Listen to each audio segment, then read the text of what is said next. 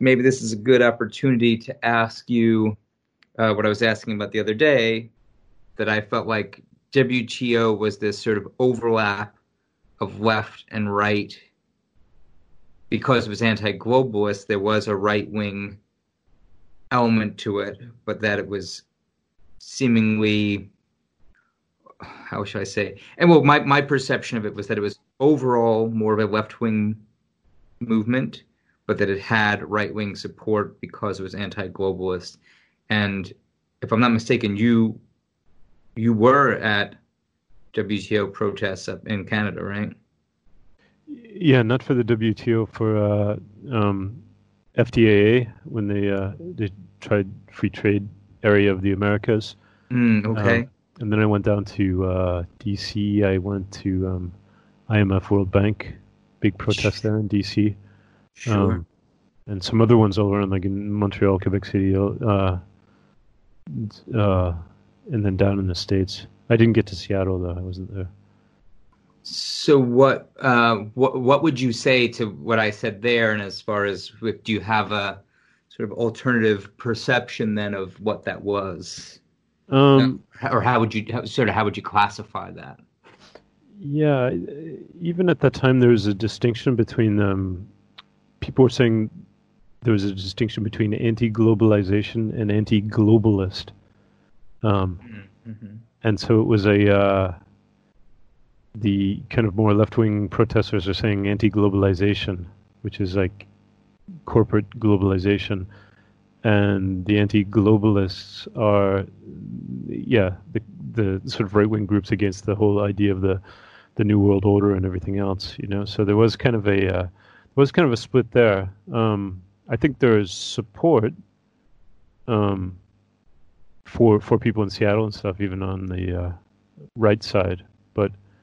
The other thing was that was during the Clinton presidency too, right? So so you had right wing people or more Republican people already against Clinton, and so these people protesting were in a way protesting Clinton's participation in the WTO, even though Clinton tried to co-opt the protest himself. You know, he tried to say, "Oh yeah, we support them," which they always do. You know. But that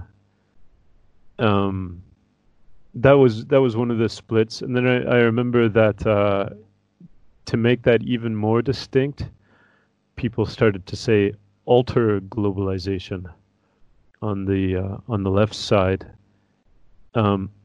just to say that they're not opposed to internationalism, right? Internationalism is a good thing. People being able to travel and go wherever they want, and cultures and languages, people mingling together is a good thing, right? So it's not they wanted to make clear that it wasn't kind of a new nationalist movement. There wasn't. It's not a split between nationalism and globalism. So they called it alter globalization, like where you can change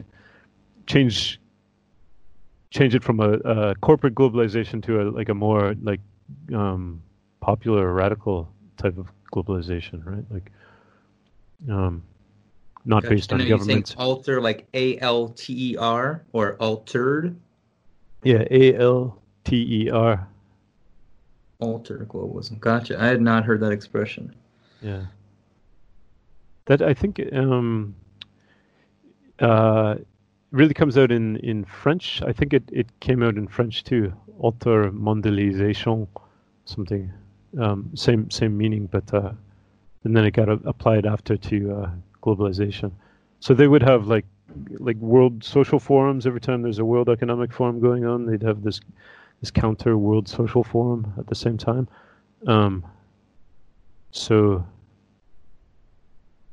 Yeah, it was a little bit different. Like it wasn't a complete union by any means of left and right, I don't think, in that movement. Sure. Yeah.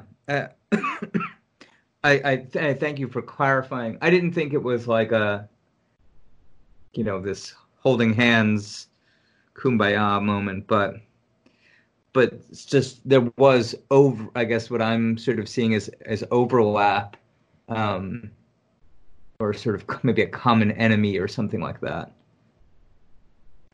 Yeah.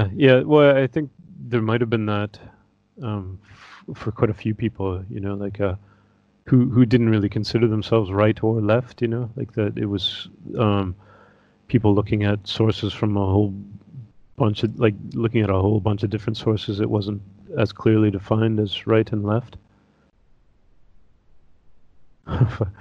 Portland is going off just at this moment. They just tear gassed a crowd of thousands of people. Yeah. I mean, that's the fascinating thing is that the crowds keep getting bigger there. And so just to be real, I mean, what I've seen here is that the crowds keep getting smaller. Yeah. It was happening with that in Portland, too. I was watching every night at Portland. Like, usually these streams end in Portland, and the crowds are getting smaller and smaller and smaller up until the feds came in. And then it finally got in the news. The feds they almost killed a guy one night. And then after that, it got into the news. It got into Twitter first. It didn't get into the news automatically. Like that's the whole thing. It doesn't. It's not news that it's not the media, the mainstream media that steers events. It gets on Twitter first, and it blows up on Twitter. It becomes viral on the net, and then it gets picked up by local media, and then it's the bigger media companies who pick it up after. And so it's hardly driven by the media, you know. It's just driven by people out in the street filming it and putting it onto Twitter and other sources, and then it just gets picked up once it reaches a saturation point. Sure. Well, I mean, that reminds me of, like, you know, all the sort of, you're like the Egyptian, like they called it a Twitter revolution, right? This idea of that was a way in which people were able to communicate. And I feel like even, I remember, gosh, this would have been like 2006 or 2007. I remember monitoring G8 protests. So Twitter would have been pretty new, but I feel like I have a memory of literally like sitting on Twitter monitoring police scanners and watching like streams and trying to like kind of relay information and stuff like that. And I feel like Twitter's always had this sort of revolutionary aspect to it that's really interesting. Yeah, it gets. I don't know if it itself is revolutionary. Like, I don't think the company is. It just gets used. I know what you mean. It's just like a media source, right? Like as a different media. Yeah, definitely. Do you remember? Do you remember indie media? What is it? Indie media, the whole indie media network. No. That was like same, like late 90s, early 2000s anti-globalization movement. They had these. It was complete. I think it still exists, you know, but nobody uses it. It's just a completely decentralized media for all these protests that were going on at that time. And so it wasn't corporate at all. It was just like this independent media network. But that's what's really missing now. Like you do get like this thing I'm watching right now is just a bunch of people streaming. It's like what is it, like 10 people streaming at once, you know. But it's still a lot of this is over Facebook or YouTube or something, and then compiled here in one place. But I can remember at that time it was completely decentralized. You can just send it in from wherever, you know. Obviously the technology wasn't as good. You couldn't get live streaming all the time. You just get small videos or something. But it seems like that is lacking now, you know, like a really decentralized media network. What is this? Are you seeing in the chat all these sort of like, they look like, I don't know, Spartan helmets or something? Oh, did that just scroll up? Yeah. People are saying, like, they've got a bunch of umbrellas, a lot of people in the crowd, like they were using in Hong Kong. So they call it the phalanx. So that's why it's Roman helmets. It's the phalanx. They've got this extra big umbrella, like kind of restaurant style outdoor umbrella to try to go after the cops with. Not even go after the cops. It's just like defend themselves. Oh, right. Yeah. Yeah. So, you know, it's not like the penguin and you're going to hurt people with a... Yeah. Need to get one of those type of umbrellas. Yeah. Okay, I was finally able to get into this here.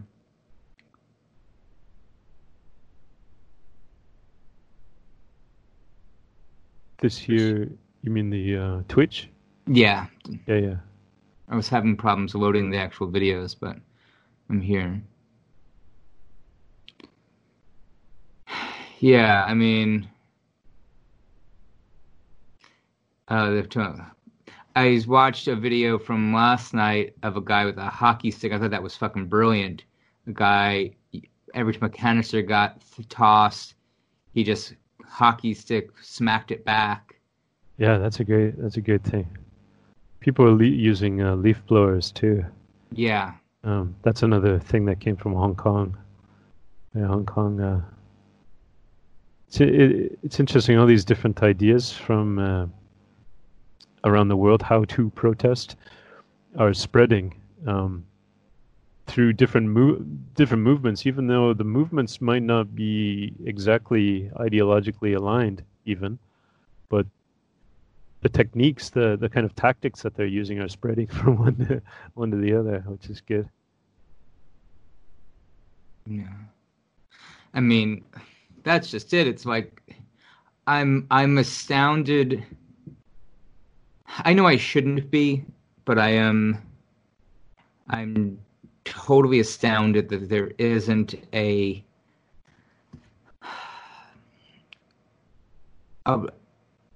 alliance, support of something from.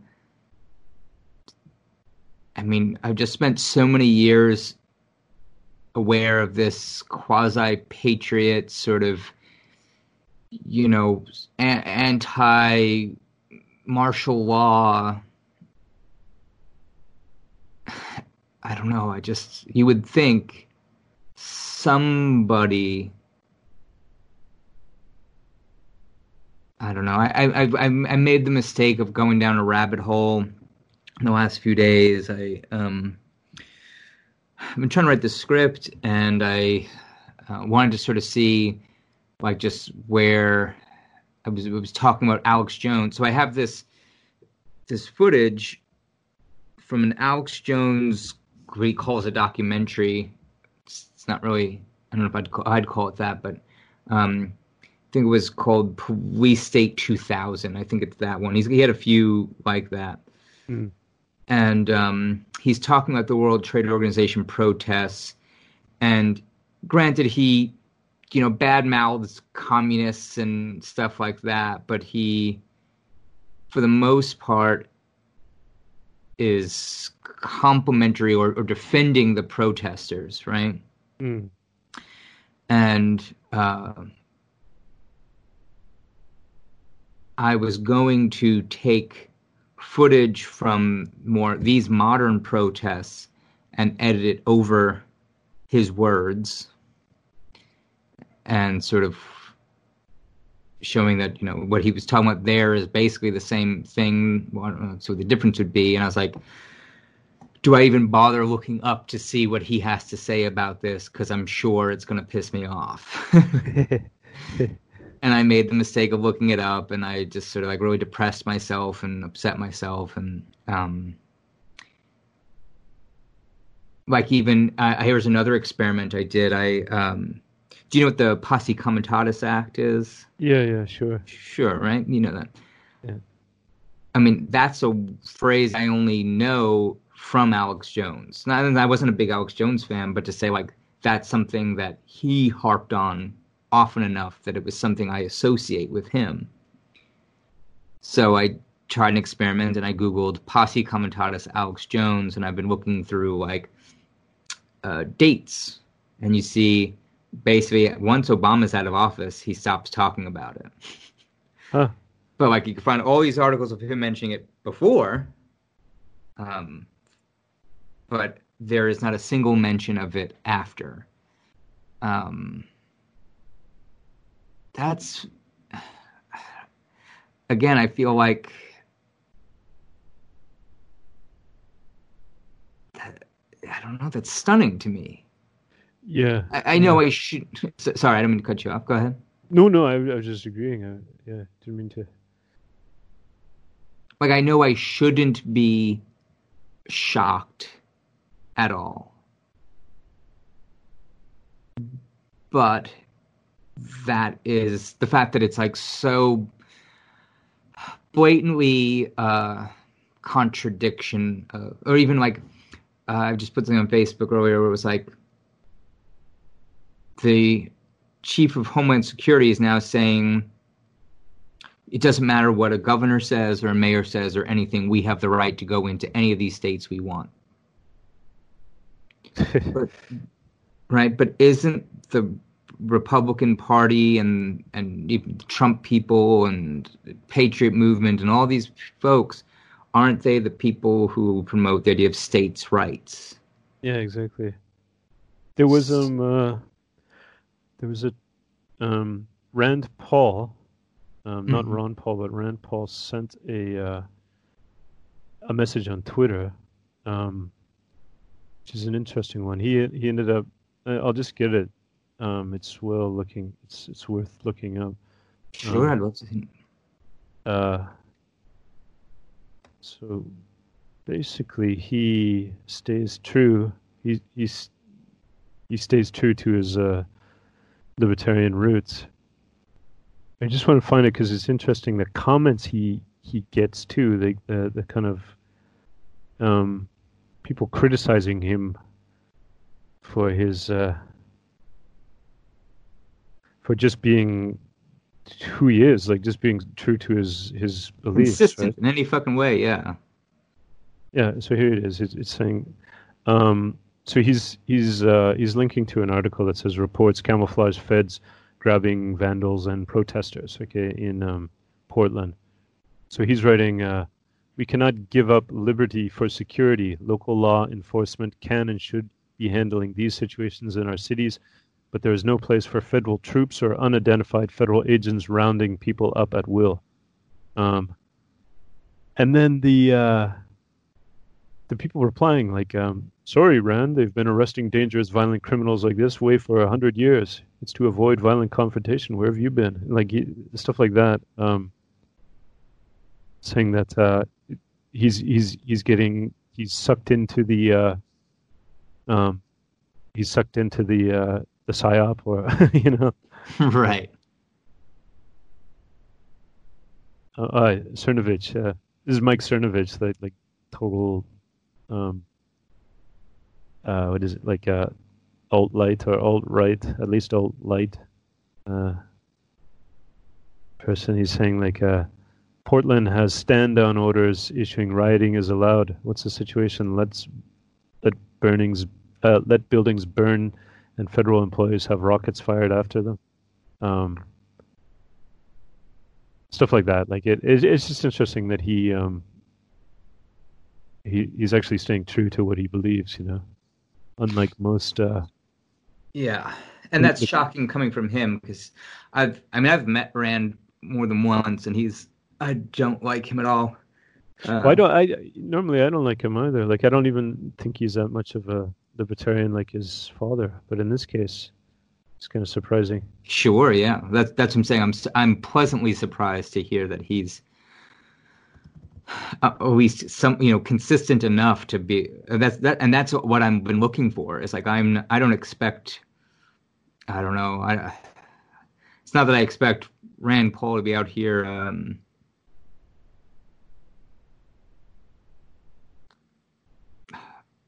I don't know what, I don't know what I expect anymore. People are so fucking twisted. Yeah. It's I'm saying, like, the lack of consistency, the lack of any kind of being true to what you've said for so fucking long, your basic core ideology. And then you say anything and it's like,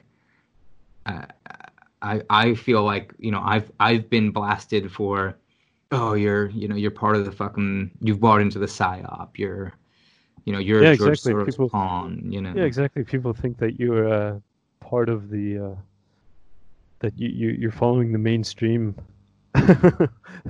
tone of things, like, because you want to, it's insane because you want to stop a federal occupation of a city and stop cops from being violent.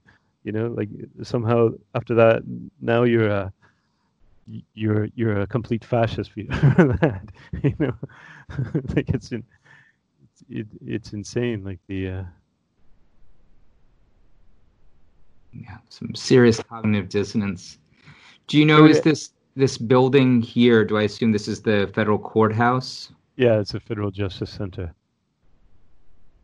So this has been the focal point for the whole time. Right. See, at first they were. I've been watching this for weeks and weeks now because it's all prime time for me. It's usually when I'm working online, so I can watch this while I'm doing other things. So I've seen the kind of development of this whole thing. And you're talking specifically Portland. Not only Portland, like this thing that we're watching, Twitch, has live streams from all across the country. But because Portland and Seattle are on the West Coast, it usually ends with those two cities. Sure. So Portland doesn't usually kick off this early, actually. This is pretty early for big Fed attack. So it's like 11:30 there now. Yeah. So it started maybe 11 o'clock or something like that. That's pretty. Usually it's after 12 or so. But it's just it's amazing that there are thousands of people now again out in the streets, older people too, after late night, and knowing that they're going to get tear gas fired on them and maybe pepper spray and other things and then still willing to come out, So I just hope it spreads again. It was across the country. Now there's still protests across the country, but hopefully it becomes radical again. Like it goes to Portland and then bounces back kind of, and then it gets bigger again in other places. Well, I guess you might get your wish because I've already seen where they're talking about agents deployed in Kansas City. I was reading something where this wasn't like a mainstream source, so I don't have it confirmed in that sense.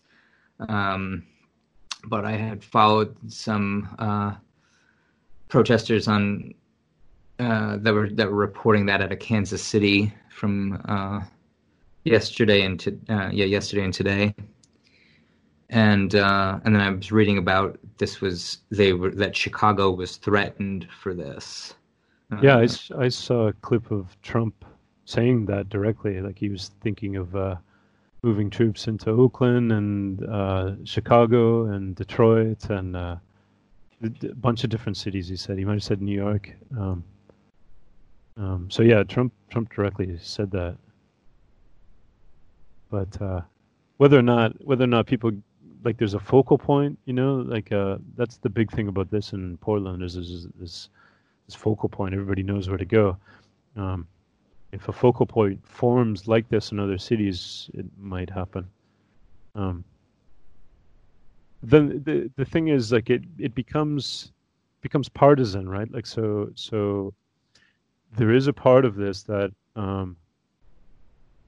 Democrats, like, this has been the story for a long time now, weeks. I've heard this, right? That the Democrats are trying to entrap Trump, get him so that he will send troops into these Democrat cities, yeah, and then he gets bogged down and blamed for whatever atrocities the cops and the troops create. So the idea is that this is all like a trap designed by Trump, designed by the Democrats to get Trump involved, right? I had not heard that. That is absurd, but okay. That's really mainstream now amongst those circles. Like that's I think Fox is talking about that. But then on the other side, the other partisan side is that now Trump, and especially since July 4th, right, this big thing at Mount Rushmore, he's full on trying to represent himself as the law and order candidate, right? So he doesn't want to back down from this either, you know? Like, even if it is, if people are saying it is entrapment, he doesn't want to back down on it now because he thinks his base is fully in support of a big crackdown. Which, if you read forums, you read right-wing forums or whatever, and people are saying, run them over, why don't they shoot them? You know? Oh, yeah. Like, the communists. The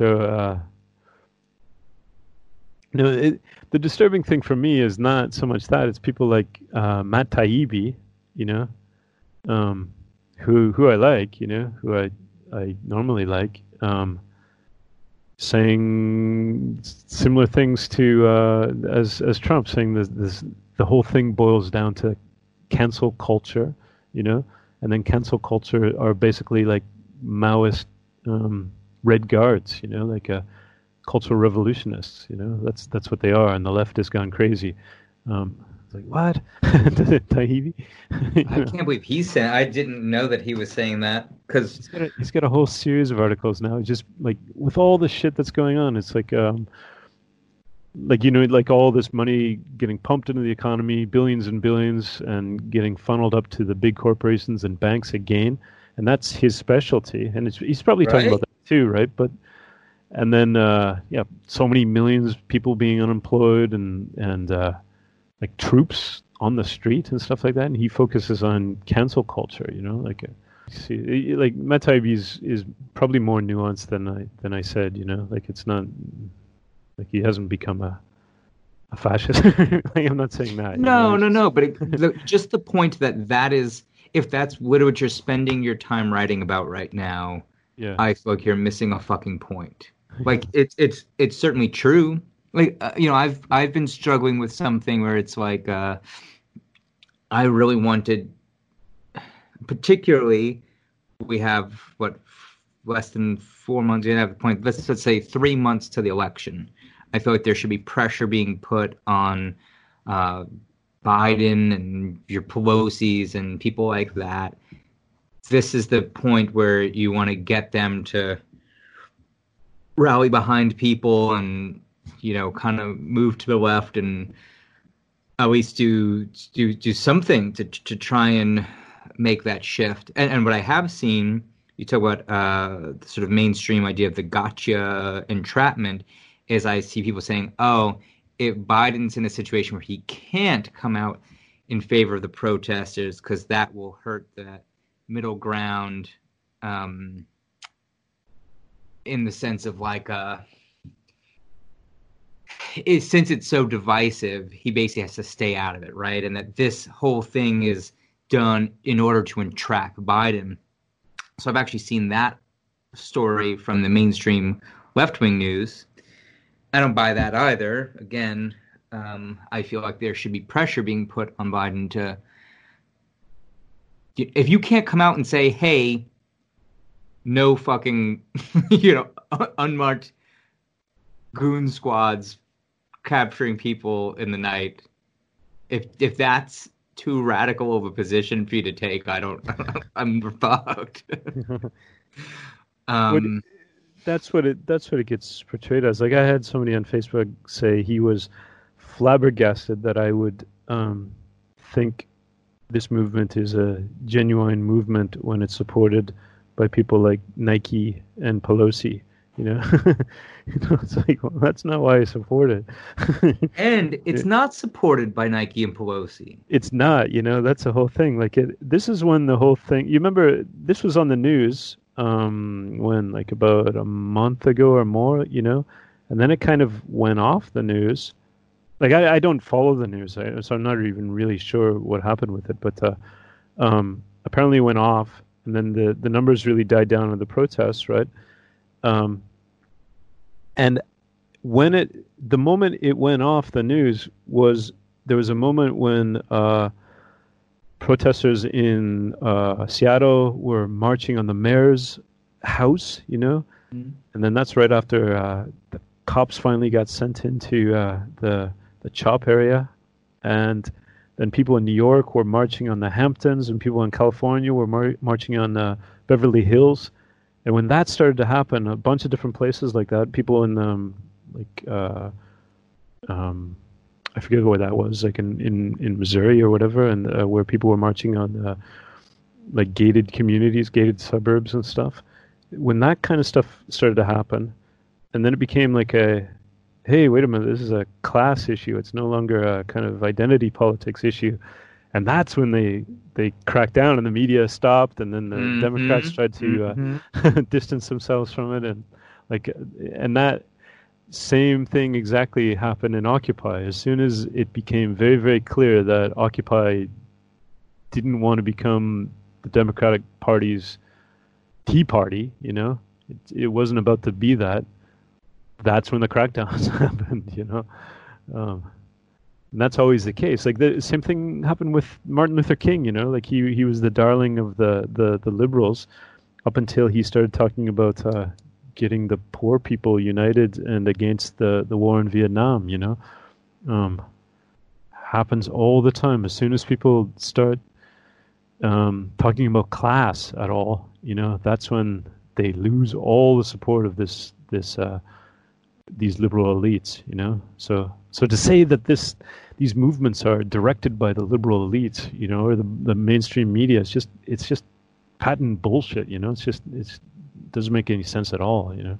No, and Pelosi's gonna fuck, you know. Pelosi's giving Trump all the, you know, signing every bill he wants and giving him all the budget he wants and giving all the money to do what he wants. There's no reprimanding him. For sure, he's yeah. So like that. I mean, God. I mean, I don't really. I hate Nancy Pelosi, but I would love it. I would fucking love it if Pelosi said something here, something actionable, and even support it. Fuck it. You know, I'll take anything at this point. In the sense of, to say that someone who's got their back, you know, got the I don't know. I would rather her come out and be honest and say, I'm totally against this, you know. Then that would make the dividing line clear, you know. Sure. I'd rather do that than some hypocritical support, like Mayor de Blasio helping to paint the Black Lives Matter banner on the street in New York, you know, right, from the Trump building, you know, like that kind of stuff. It's just that's what makes it. So divisive, you know, like, and they do that on purpose. I will say about de Blasio, just one thing I will say is that he was one of the earliest, and I'm not saying this in support of him, but he was one of the earliest sort of defenders, at least publicly. So he has a black daughter who's a teenager, and like day one he was like, look, this affects my family. This could be my fucking daughter. You know, he, at least from a sense of like getting some sort of mainstream support behind something, he was vocal very early on. And then ultimately let his police beat the shit out of everybody. So again, it's not saying that in like it's the same thing here in Richmond. So, you know, we've got I'm in Virginia. I've got a Democratic governor, Democratic mayor. My mayor is a young. I mean, he's like late 20s, he's probably early 30s. Young black guy. It's his first term as mayor, and he has fucked this up about as bad as you can. But you see this sort of situation he's in where he has tried, how shall I say, and this is not with compassion for the man, because, again, I feel like he's very clearly on the wrong side of this.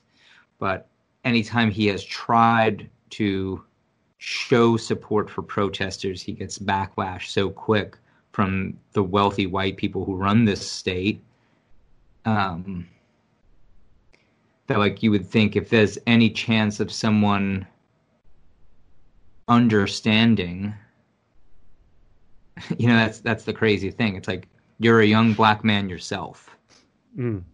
You have, of all the politicians around, you potentially have the ability to understand better than most. Yeah, exactly. But he's been a total fucking piece of shit, scumbag and all this.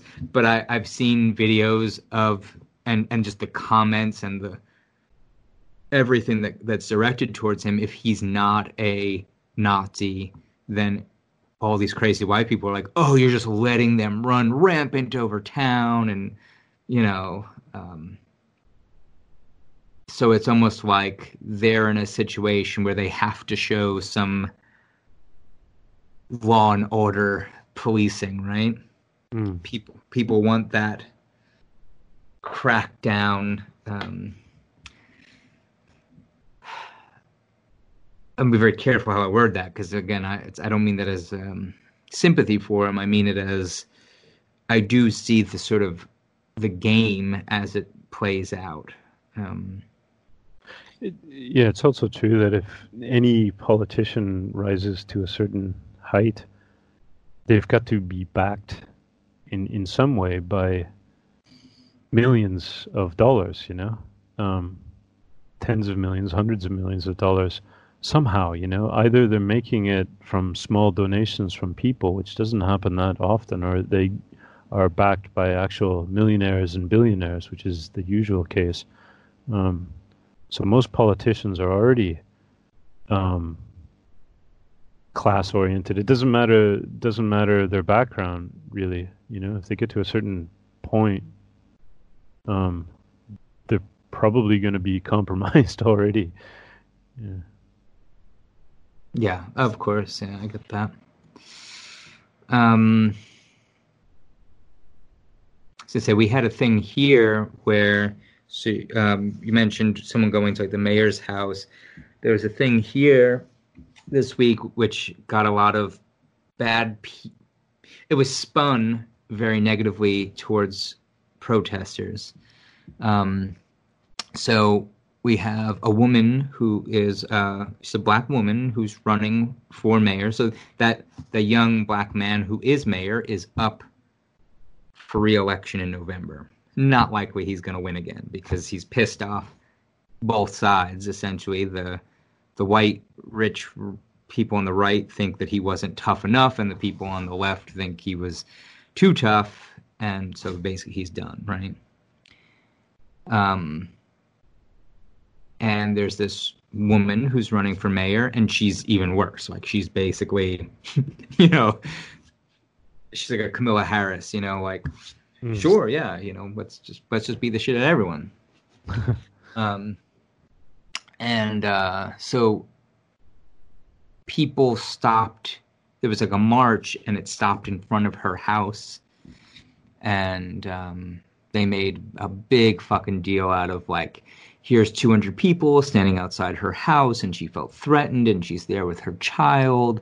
And again, you know, and like, and some people had guns. Bear in mind, this is a woman who's made a big deal out of being like pro Second Amendment. You know, that's the other part with Virginia. I'm in a very heavy Second Amendment state So we had, back in January, a ton of fucking white dudes in full-on military gear protested all over the city. Oh, yeah.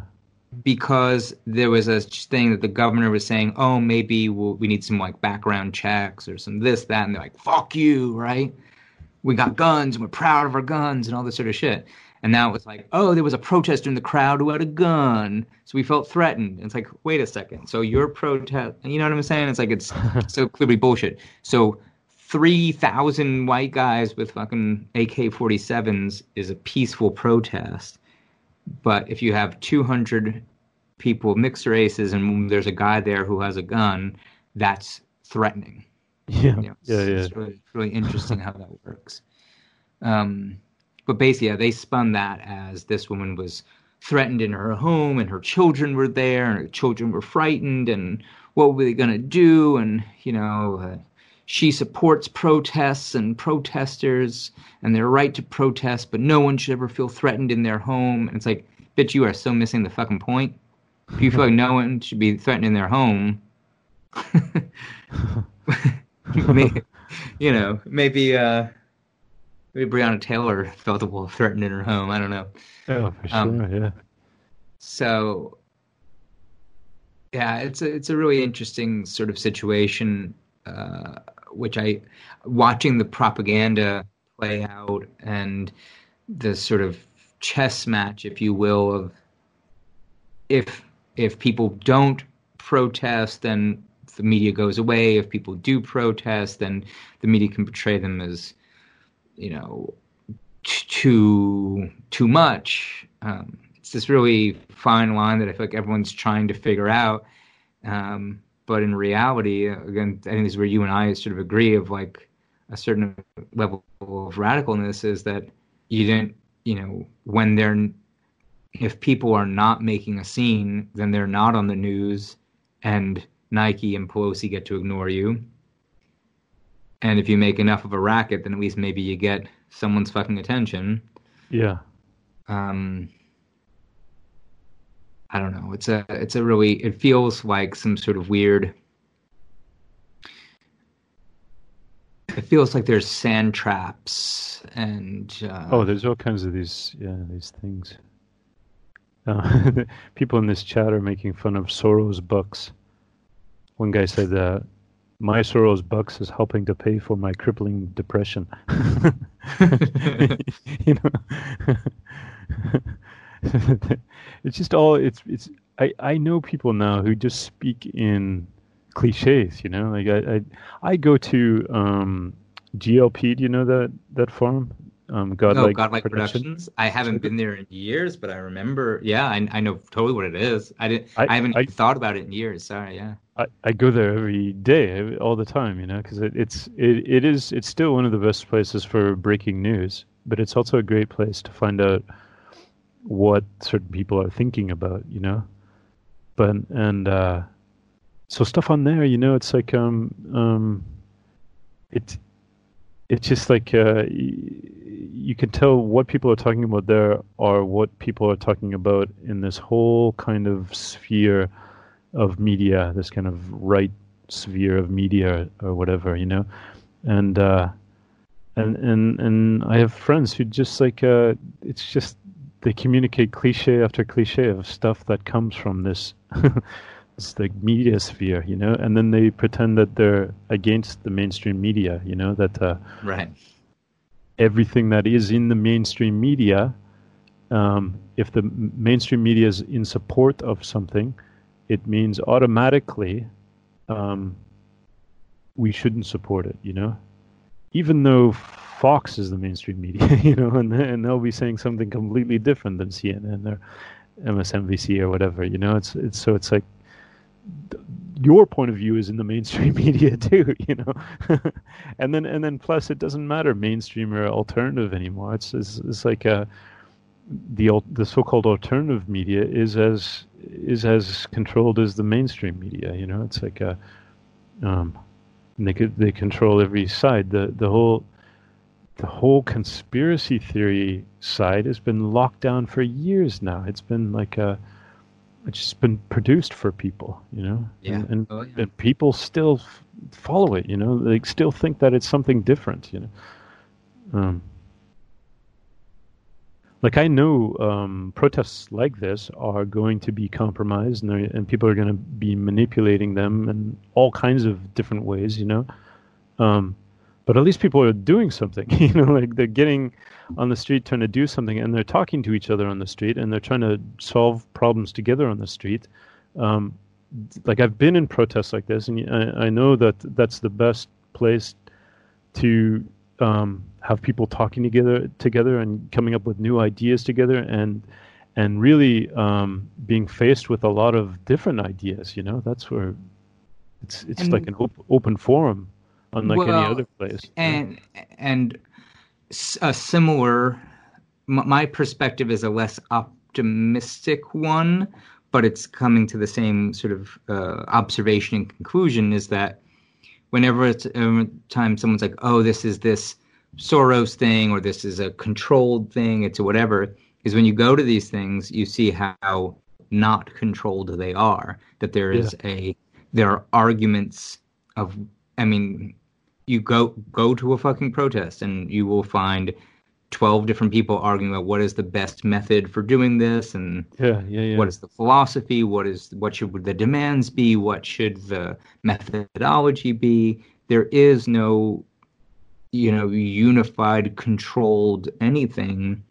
It is the authenticity is sort of on its sleeve, and unfortunately, as it's sometimes its downfall is that it's because it's not so unified, and so, you know, if you could just have this list of like, okay, we agree on these 10 things, and this is how we're going to go about doing it, and whatever, then it's a little easier to communicate. Do you remember?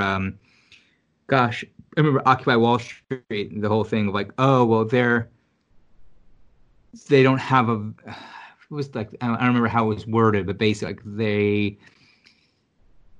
their demands were too vague, or they didn't have a unified philosophy. And this was what the mainstream used as a criticism of them. So then, of course, they tried to come up with some agreeable things, and that was sort of when they died out. It's like, okay, well, I don't agree with that. All right, you know, 40% of us have said we want this demand, but I don't agree with that, so I'm out, or, you know, whatever. But it's a similar sort of perspective, is to say that for sure, when you go, you very quickly see how many different perspectives and opinions there are. It was just, even on the screen, it was just this big dispute. It looked like, I wasn't listening, but it looked like the huge, almost violent dispute amongst protesters about something, you know. And that's been happening too. Yeah, exactly what you said, like different tactics or strategies or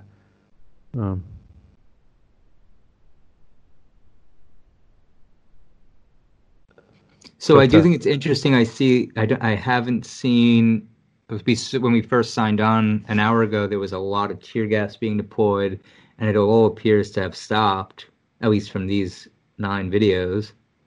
Yeah, so it looks like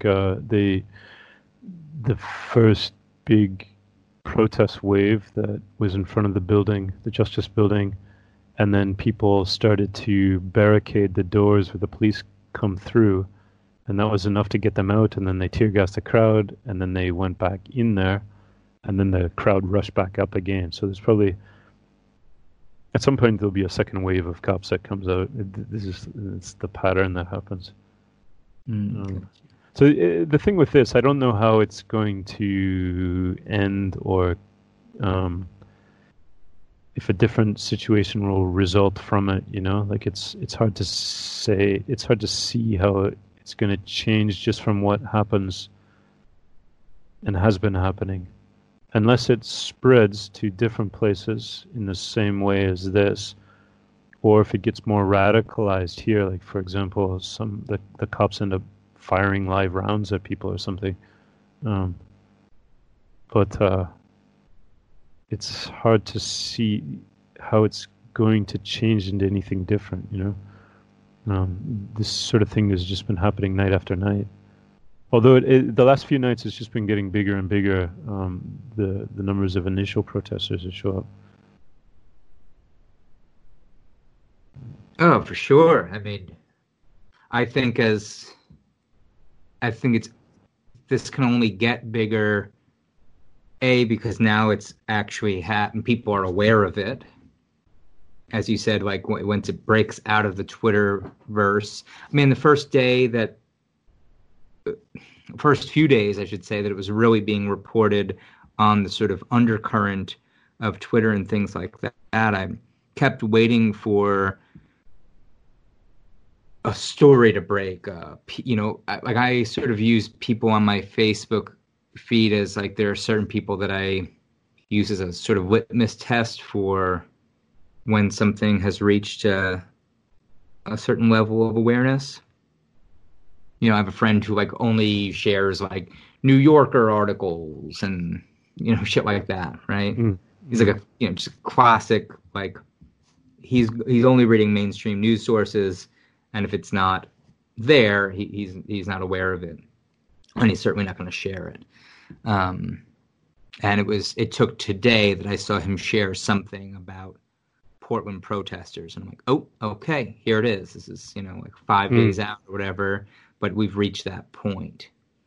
And the first few days, I'll be honest, I was just really depressed about it, where I was like, fuck, man, like no one's talking about it. I'm not seeing anyone talk about it within my circle. And I don't know, I feel like, as I said, when we talk about the news cycle, one thing I can say, the argument from the sort of right wing or alt light or whatever, that the mainstream media has promoted these stories or whatever, is true in the sense that there comes a point they either have to report on it, or they can choose how they spin it or whatever. But once they're reporting it. Yeah, or they get scooped, right? And then nobody wants to get scooped, right? So, sure.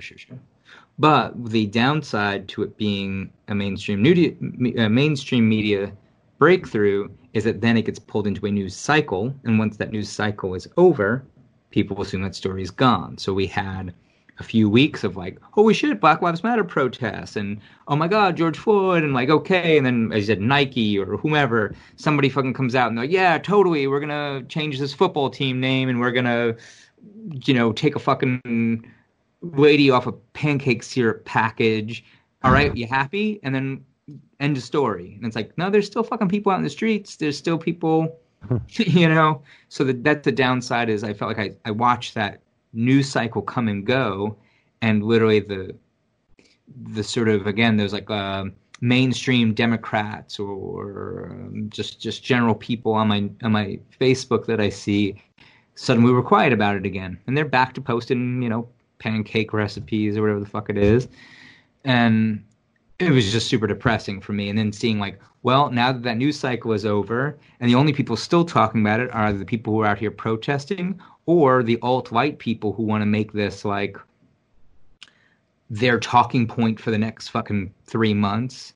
Violent anarchist communists taking over the city, and we need to do something about them. George Soros, blah, blah, blah, blah, blah, whatever the fuck.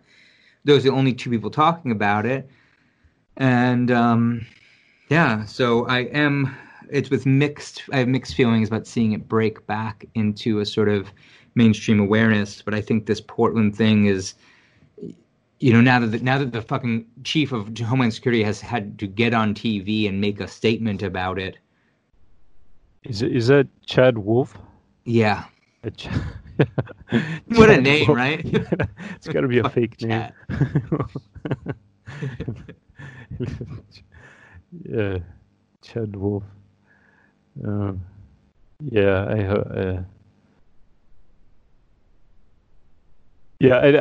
So I think because it's an election year, and like what I said before, it's two sides now are getting entrenched into different narratives that it could build.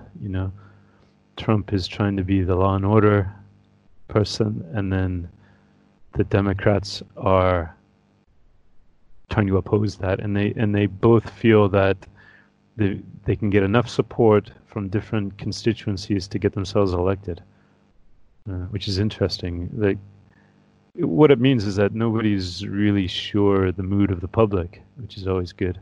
Yeah, oh yeah. And the other side of that is, I will say, the people who thinks this is a Marxist conspiracy will vote for Trump. Yeah. The people who are out in these streets right now, are they going to vote for Joe Biden? I don't know, man. See, this time, yeah, that's totally true. You know,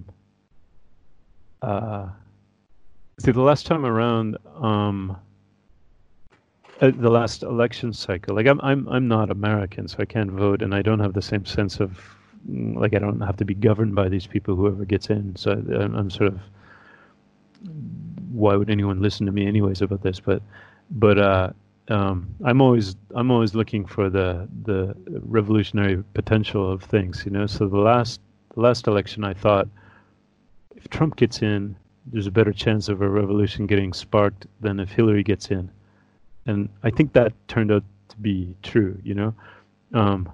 This time around, Trump and Biden, it might be a better chance with Biden getting in, you know. Trump gets back in, like, it's sort of, it's a toss-up, I'm not sure, but if Trump gets back in, there's the big possibility that people just give up, you know, like they just get so disheartened that they give up, you know, unless it's a situation where it looks like Trump has stolen the election or something like that, or it's something like that. But if he wins by a good margin and people can't really dispute it, then there might be initial protests, and then it might die down and people just get depressed about things. Possibly. Okay. But then the other side of, if Biden gets in, you know, then, people don't really like Biden anyways, you know, obviously they're just voting for Biden to try to get Trump out. So if there's a situation where Biden gets in and then his election is kind of disputed, then you have right-wing people, conservative people, or like this, against him automatically. And then you might have more radical people on the left also against him, you know, like because they have been from the beginning. So... and he's a weaker leader, you know, it's like, so it's possible it's better Biden gets in only for those reasons, you know. Sure. So, I think, like you, I've heard so many people say that, particularly in 2016, of like people arguing, hey, if Trump's in at least, you know, so, I mean, what I've been writing about for the last week is the George Bush presidency, reliving that moment and sort of thinking about how the sort of waxing and waning of public support and then the, you know, and protests and all this sort of stuff. And I can say that I know it was in Bush's second term that protests really hit their stride. But then in like the last 2 years, at least definitely the last year of his presidency, people gave up. Okay, we just got to wait a year and he's out. Mm. So the other note here is, so right, so then the idea that people were arguing in 2016, well, if Trump's in, at least we'll have an anti-war movement again, at least we'll have, and it's sad, but it's true, is that when there's a Republican president, suddenly people are upset about things like ICE detention centers and invading countries and shit like that. Whereas when it was Obama, people didn't seem to fucking care much. Yes. So, well, just to say, so I mean that was an argument I heard pretty regularly, was at least with Trump you'll have, as you said, a chance for pushback from the public. I will say I'm a little concerned that Urban said if it is a disputed election and Biden wins, that sort of the Nazis. I mean, I don't know what else to call it. I mean, at this point, you've seen the fucking T-shirts with like the Nazi emblems. People, oh, the eagle and yeah.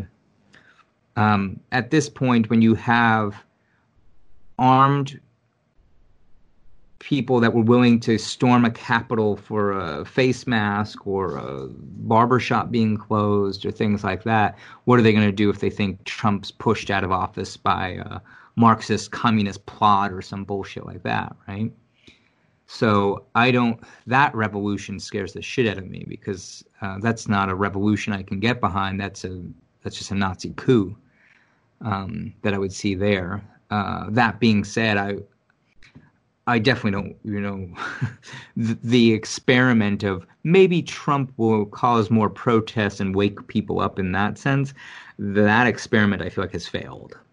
This idea, the idea that was said 4 years ago of like, at least people will be more likely to stand up to a Republican or more likely to stand up to Trump. This is not working in that sense. And I think another 4 years of Trump would be incredibly dangerous.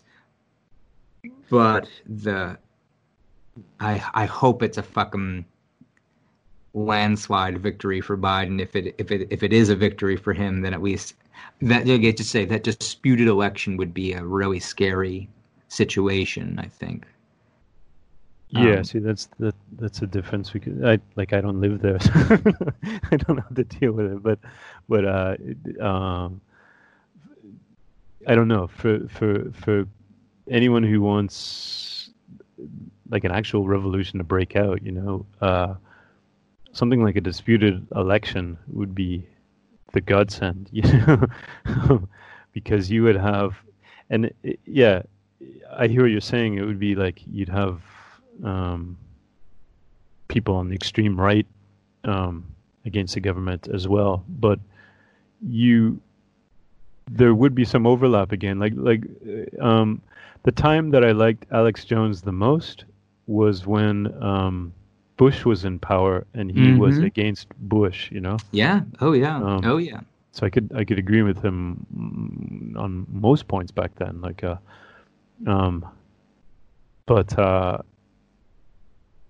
the thing. So if it's a situation where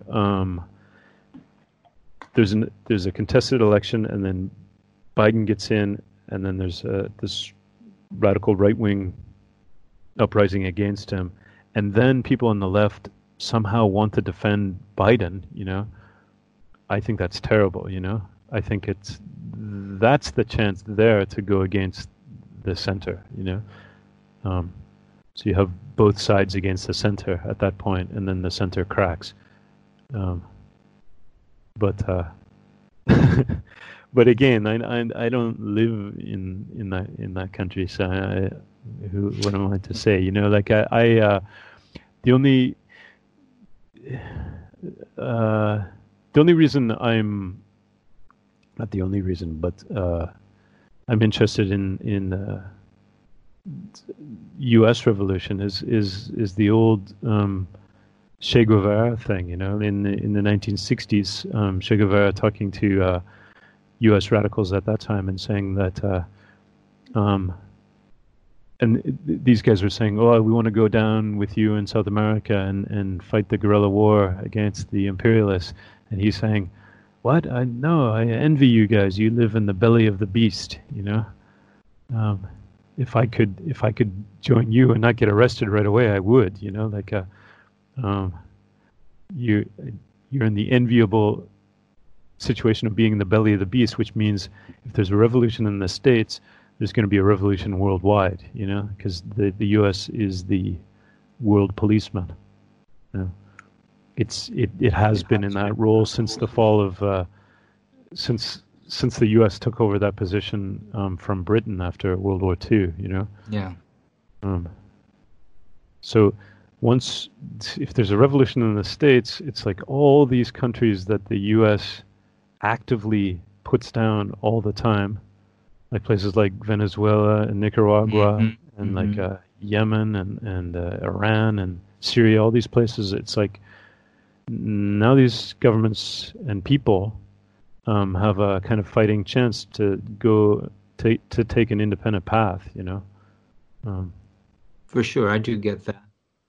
I just think, unfortunately,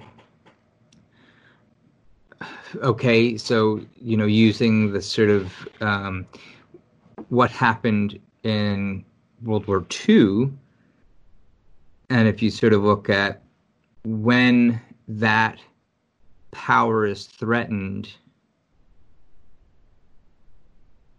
there's also an equivalent sort of possibility that instead of a revolution here sparking worldwide revolution and liberty, you would have a revolution here gets put down by a fascist crackdown of like, okay, pretense is over, we're fucking Nazis, and that ends up being bad, spilling over into global affairs in a different way. Although, of course, you know, again, we already have the empire. It's not like, I do get that from an outside the U.S. perspective that it's going to be too different than.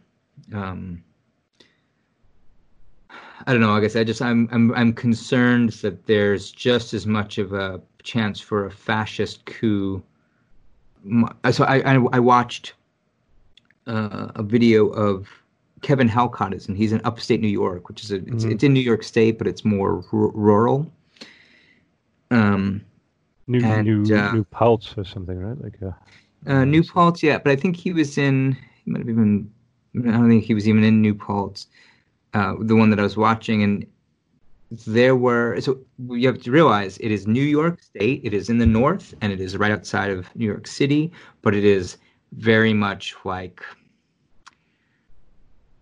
I don't know, a smaller or more southern area. Once you are in upstate New York, it is politically and sort of ideologically the perception, I think, that it's in New York.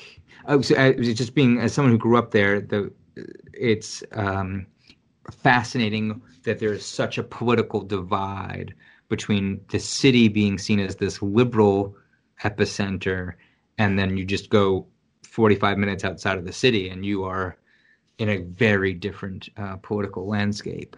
It's the same thing, like, you know, people always argue of like, oh, these liberal cities as opposed to like the people of the land, right?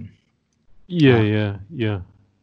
So anyway, I just wanted to say is that like it's not surprising to me that he saw that there, but you have all these protests, these All Lives Matter and Blue Lives Matter and all these sorts of guys coming out, and there were people who, you know, punching protesters and stuff like that.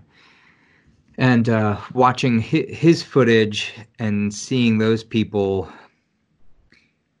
that's a part of me that I'm like, there's just as good a chance of those people trying to have a revolution, if you will, as the people we're watching on our screen right now. And even though it's smaller numbers, you know, in theory, or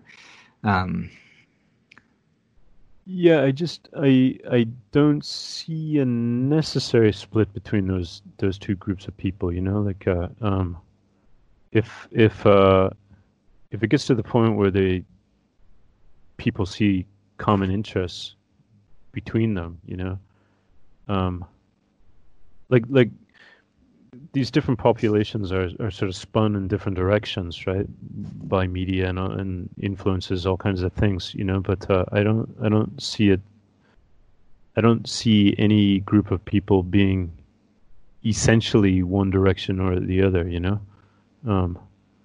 So if that's hard to say. Like right now, I see what you're saying. It's totally polarized, right? In that way. But if you go back to the time of Occupy that we were talking about before, it's like the emphasis there was on consensus, and there's all kinds of different people getting involved. Even like a lot of libertarian people, conservatives, all sorts, you know. So. And then I'm thinking also about the Yellow Vest movement in France, which was primarily a rural movement But when they started to go into the city and have these big protests in the cities, they met urban populations, urban radical groups or whatever, and then they, it seems like they joined forces basically, you know? So I don't know. And I come from a very small town too, you know, so I know how terrible and redneck small towns are, but I know that, there's good people there too, right? Like, oh, of course. That's what I was saying. I wasn't trying to, I really hope that's not the takeaway there. Cause I was just trying to say that it's not, to me, it's not about a rural versus urban divide. I'm really trying to speak to a New York geographic schism that I think is not apparent to most people who aren't from there. Is that like because it's the Northeast, like, you know, I think generally people are like, oh, the Northeast, that is a liberal area. You know, you're close to Connecticut and Massachusetts, and everyone just thinks of that whole area being incredibly liberal. And my point is that, like, that is not the case. That New York is a really big state. It is a really big landmass, and those less urban stretches of land, you know, it's a fairly conservative area. I don't know, the only reason I was even stressing it is to say that I think that's, from people I've spoken to, everyone just assumes that the whole state is going to be, you know, super, super liberal, and it's not.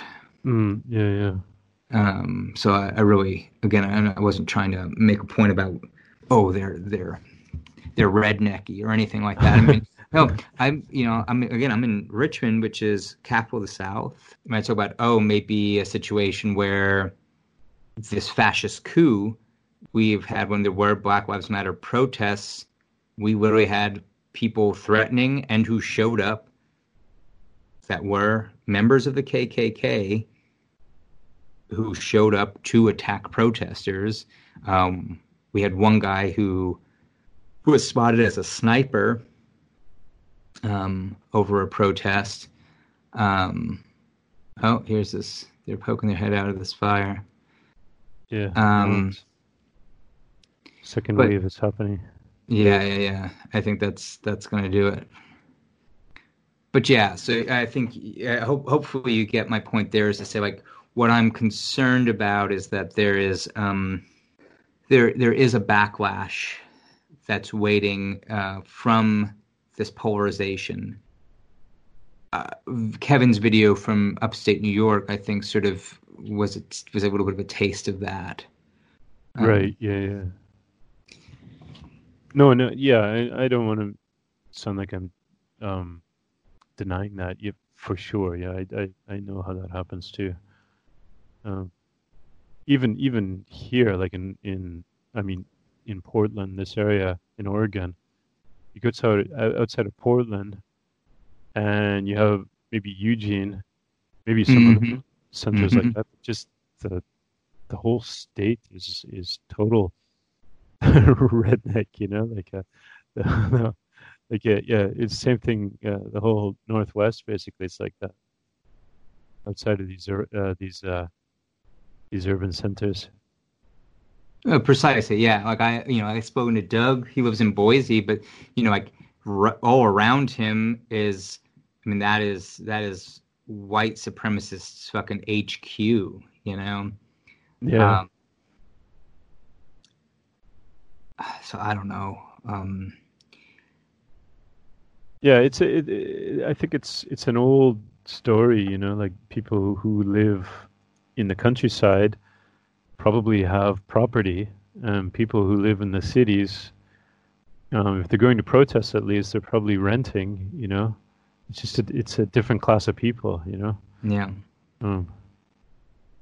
Yeah, because I just want to say, I mean, I have a friend who, or I have multiple friends here who are white, grew up in Virginia, as you know, they have thick rural accents and, you know, all that sort of stuff. They are, but as rednecky as you could, you know, get stereotypically.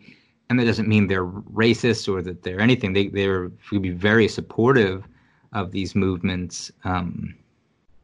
So it's not, to me, it's not like a geography dictates or rural versus urban dictates. I do, like I said, I sort of want to just make that point about New York, but it's, you're right. It is absolutely true in Portland as well. And probably in most areas actually that the city centers have a different politic.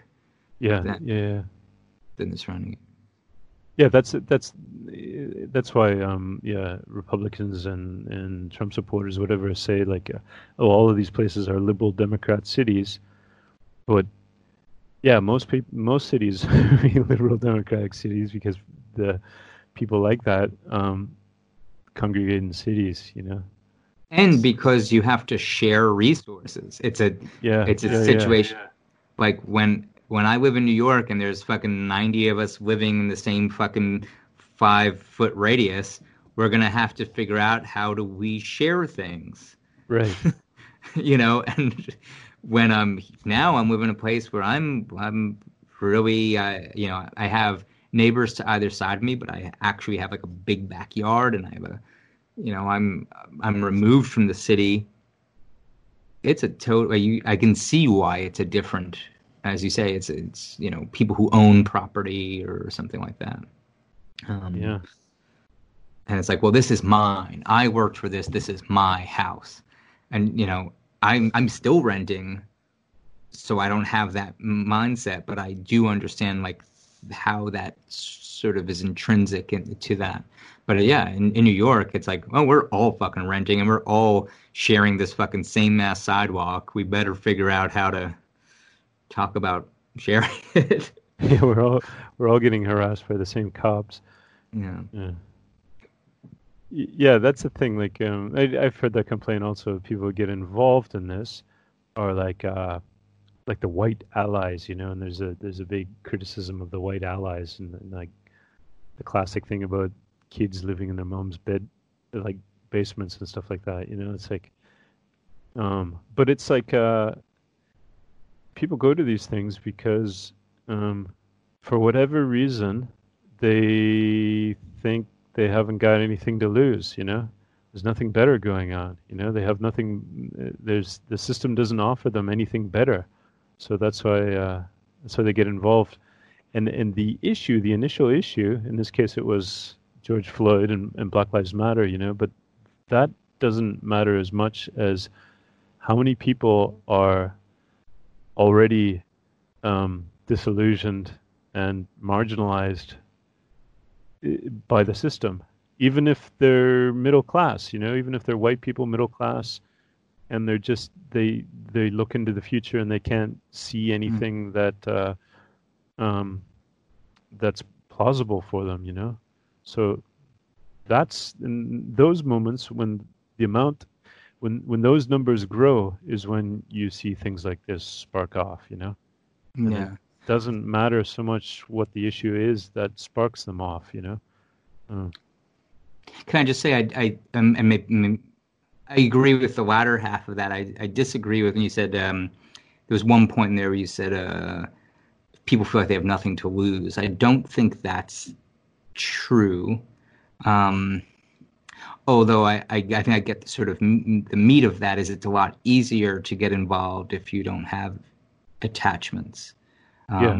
So I found myself recently, it's for the first time in my life, I mean, I'm almost 40 years old and I've got a partner and I'm still renting a house, but I have like a household and I feel like I'm at a different point in my life where I do have stuff that I care about. I don't want to fucking get arrested and have to deal with that. I don't want to lose what I've worked for. And there is a bit more reluctance in getting involved. And I'm thinking back to, I remember, in fucking 2005 and 6 and 7 and 8 and 9, like when I was most active, that sort of talking to people. And I remember like I used to go just walk around the neighborhood in New York, so walk around and try and talk to people on the street.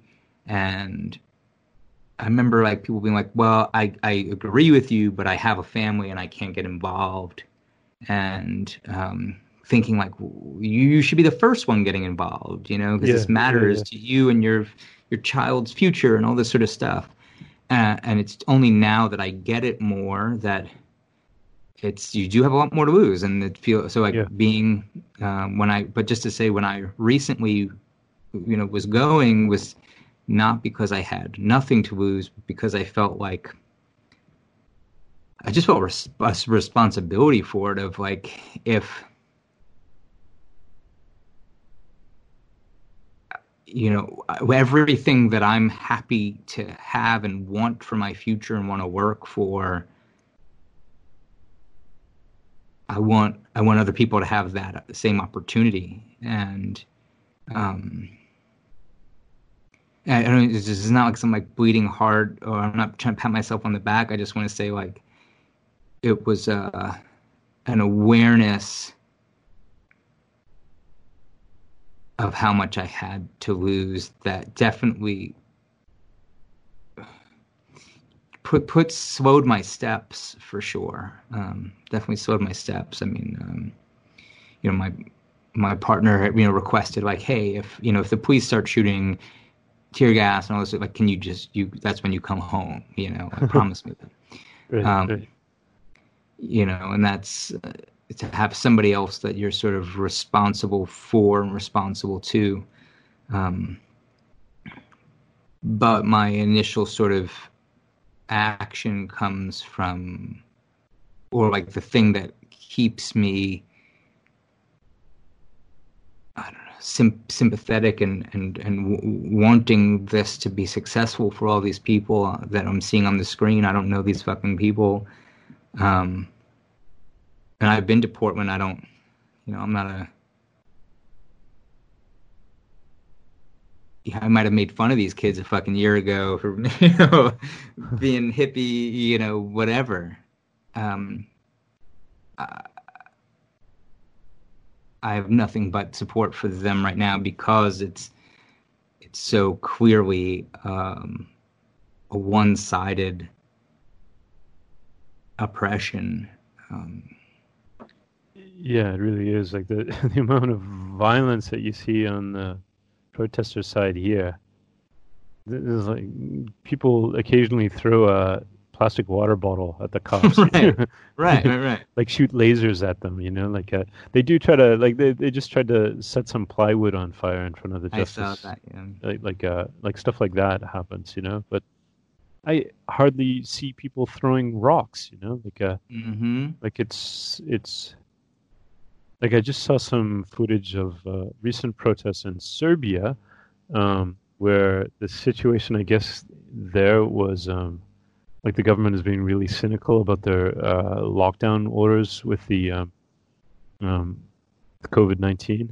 Like they were really strict, and then they just let them off right away, basically so that the people could vote in the election and get them in again, you know, and then just people saw through it immediately. But anyways, the footage there, it's just from a week or so ago, maybe 2 weeks, just like thousands of people just storming their parliament building, like throwing all kinds of bricks and stuff. Yeah. It's like other countries, it's just, they just go insane, you know, it's like they're so laid back here. Like they are basically peaceful, you know. I agree. Yeah, I remember a month ago, like at the sort of height of even when the Black Lives Matter movement was sort of had reached Osaka and fucking, you know, Italy and France and stuff like that. I was watching footage from Greece where people are like literally tossing Molotov cocktails, and it's like, shit, that is real. That is like that is some intense shit. The Greeks always get out their Molotovs. You know? Yeah.